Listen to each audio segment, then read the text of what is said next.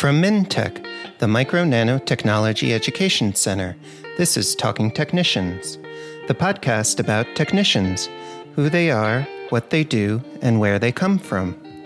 I'm your host, Peter Kazarnoff. I teach technicians and engineers at Portland Community College. In each episode, you'll meet a working technician and hear their story. That means real interviews with real technicians about real jobs. At the end of each episode, you'll hear actions you can take if you want to be a technician too. In this episode, you'll meet Michelle. Michelle is a lead thin film vacuum technician at MKS Instruments at the Richardson Gratings Lab in Rochester, New York. Michelle, welcome to Talking Technicians. Hi, Peter. Good to be here. Michelle, you live in Rochester, New York. What's Rochester known for? We're known for Kodak, Bausch and Lomb, Corning. We're mostly optics center in our area. We have a lot of smaller places too. And Michelle, how long have you been in Rochester, uh, and what brought you there? Uh, Forty-seven years. My whole life. I was born here born and raised. So, yes, so that's why uh, you know that industry footprint so well. So you yes. work at MKS Instruments at the Richardson Gratings Lab. What is the Richardson Gratings Lab, and then how does that relate to MKS Instruments? So the gratings lab, we are a special niche in the optics world. We produce diffraction gratings. We're known for our echelles. Right now, we're the only ones with the technology to produce them. We're the sole provider for specific customers that make you make the chips. So our uh, gratings go into the lasers that help cut and produce your semi the chips for what are like cell phones, TVs, so your company makes these gratings, and then those gratings go into lasers, and it's those lasers that then go on to make the microchips. Am I understanding that right? Correct. Michelle, you're a lead thin film vacuum technician. Um, that's a whole lot of words. What is a thin film vacuum technician? What what do those technicians do? So I produce a thin film in a vacuum chamber. So I can I take aluminum, I pump it down into vacuum. We heat it up to what we call equilibrium, which is your vapor. And I produce a thin film onto the gratings that actually will what's the best way to word it? Change the optical properties of the substrate. So that's essentially the simplified form of what I do. And when you deposit these materials on these grating substrates, about how thick are they? Is it something uh, like thick as paint that you can see, or do you have to control the layer thickness really precisely? Yeah, um, metals are opaque, so yes, you see it. Um, dielectrics necessarily aren't opaque, so it depends on your thickness of what you put down. So thickness is dependent on the optical property. So it could be anything from 250 angstroms to a micron or thicker. It depends on the process and, and the product that it's being used for. So I have an idea kind of of what a thin film vacuum technician does, but Michelle, what is it like for you day to day at work? Can you describe a typical day? A typical day would be assessing any chamber issues, troubleshooting them and fixing them, scheduling workflows, scheduling preventative maintenance, keeping the chambers and the actual thin films themselves in calibration. We have to qualify each film when it comes out of the chamber through testing thickness and reflectance. Um, I also work help engineering on their projects that have to do with coating and help consult with that and run their test runs and you know scheduling overtime and working on projects for new customers coming in and helping develop new processes for them it sounds like a busy day, Michelle. So, do you work with other technicians or do you also work with engineers, researchers, and people in business? All of the above. You work with all of those different job types. Yes. And I've been in the industry 23 years. So you've worked in the vacuum industry for 23 years. What did it feel like your first day at work? What did it feel like the first time going in? Do you remember? I was in way over my head. I um a friend of my family's worked for Melles Griot and they needed a glass cleaner. Went in and interviewed and I had no idea what they meant by glass cleaner. I thought maybe like washing dishes or windows.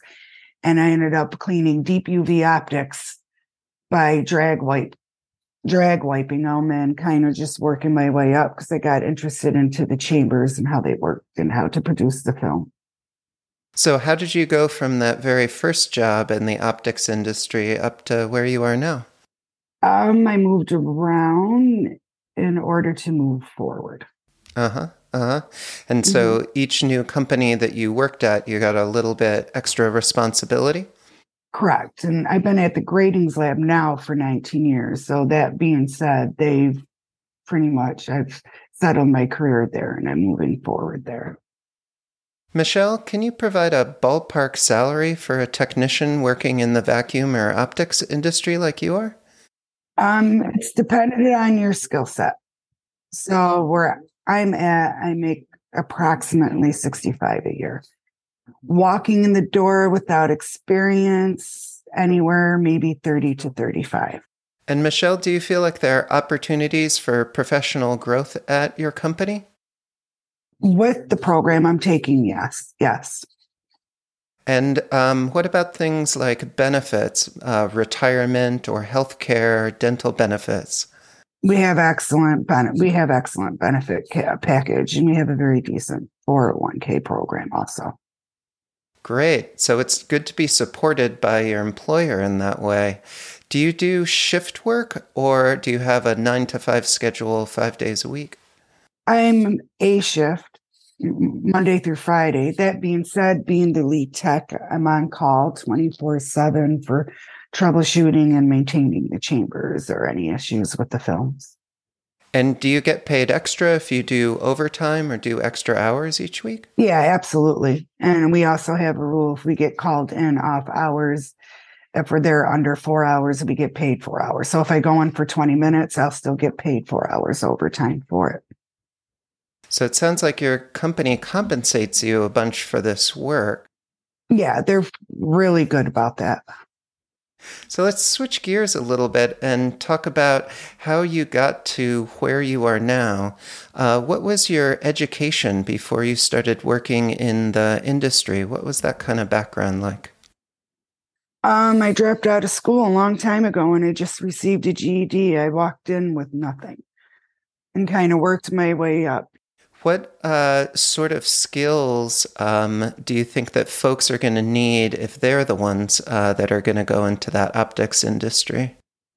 Mechanically inclined, definitely. Um, you want to pay be pay attention to detail mm-hmm. um, and patience. A lot of patience.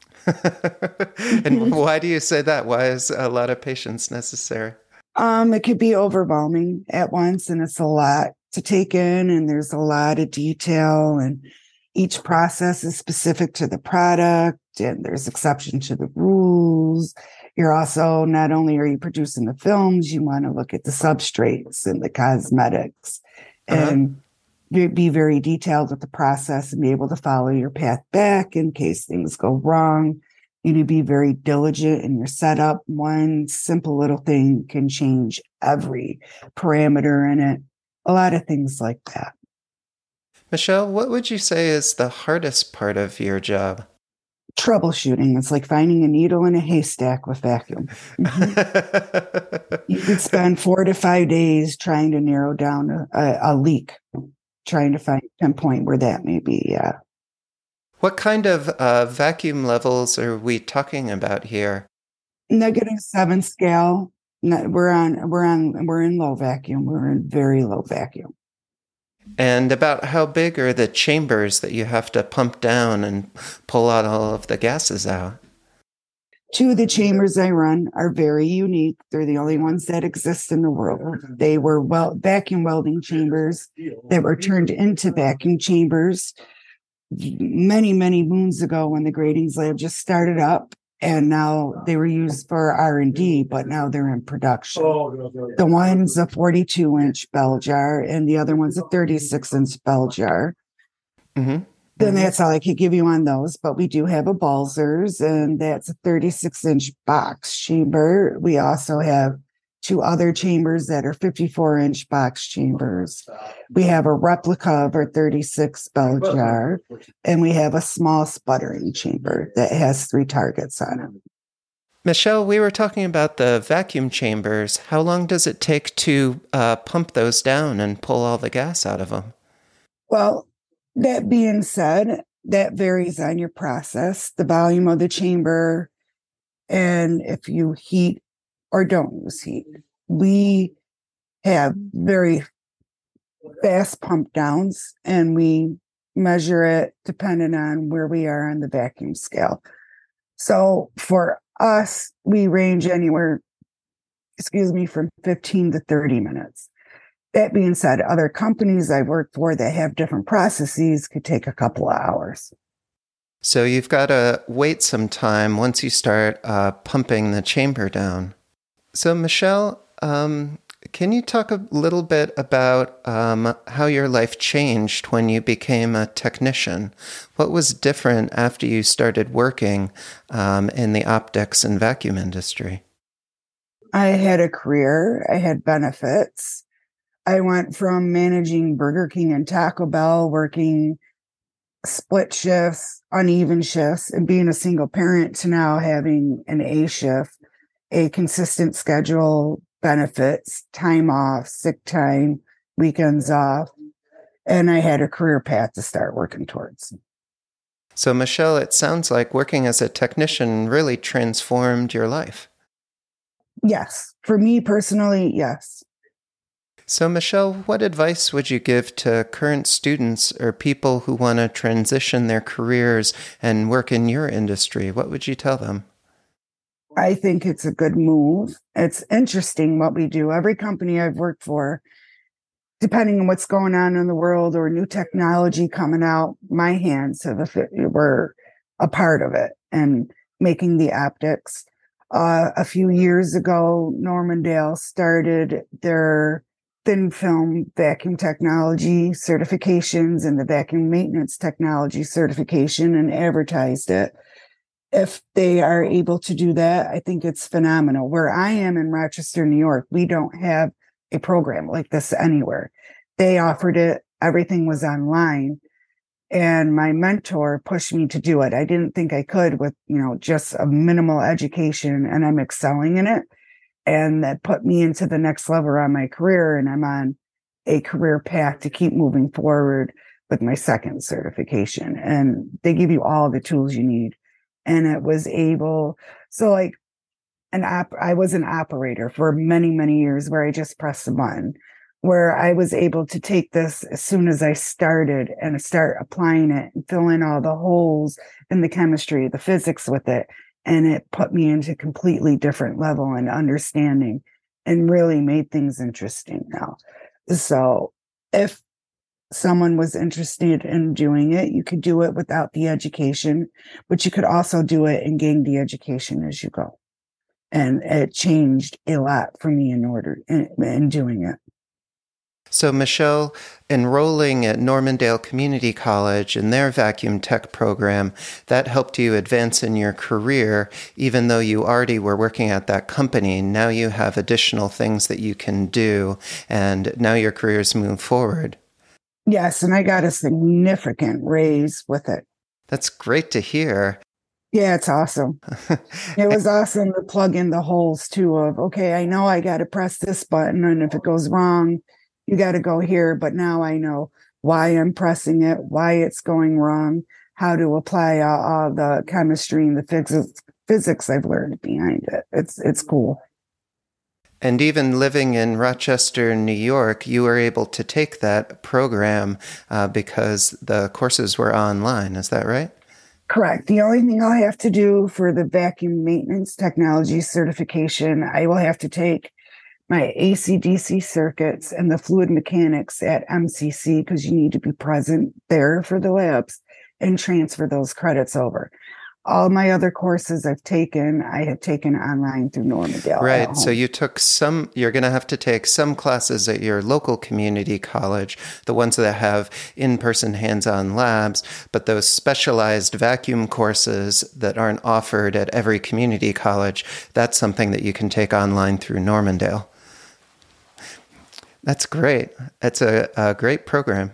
Yeah, it's been really cool. And the professors I've had were phenomenal with understanding my education level was much lower than my skill set level. And they did everything they could to help me like excel in it. And I got really good grades and I was very confident at the end of the courses. So, Michelle, do you have a final call to action for students or people who want to transition their career and become a technician like you? Do it. You have nothing to lose, and and it's, it's a great career, and it's really interesting. Well, Michelle, thank you so much for sharing your story with me on Talking Technicians. Thank you. Please keep in touch. I will. Thank you.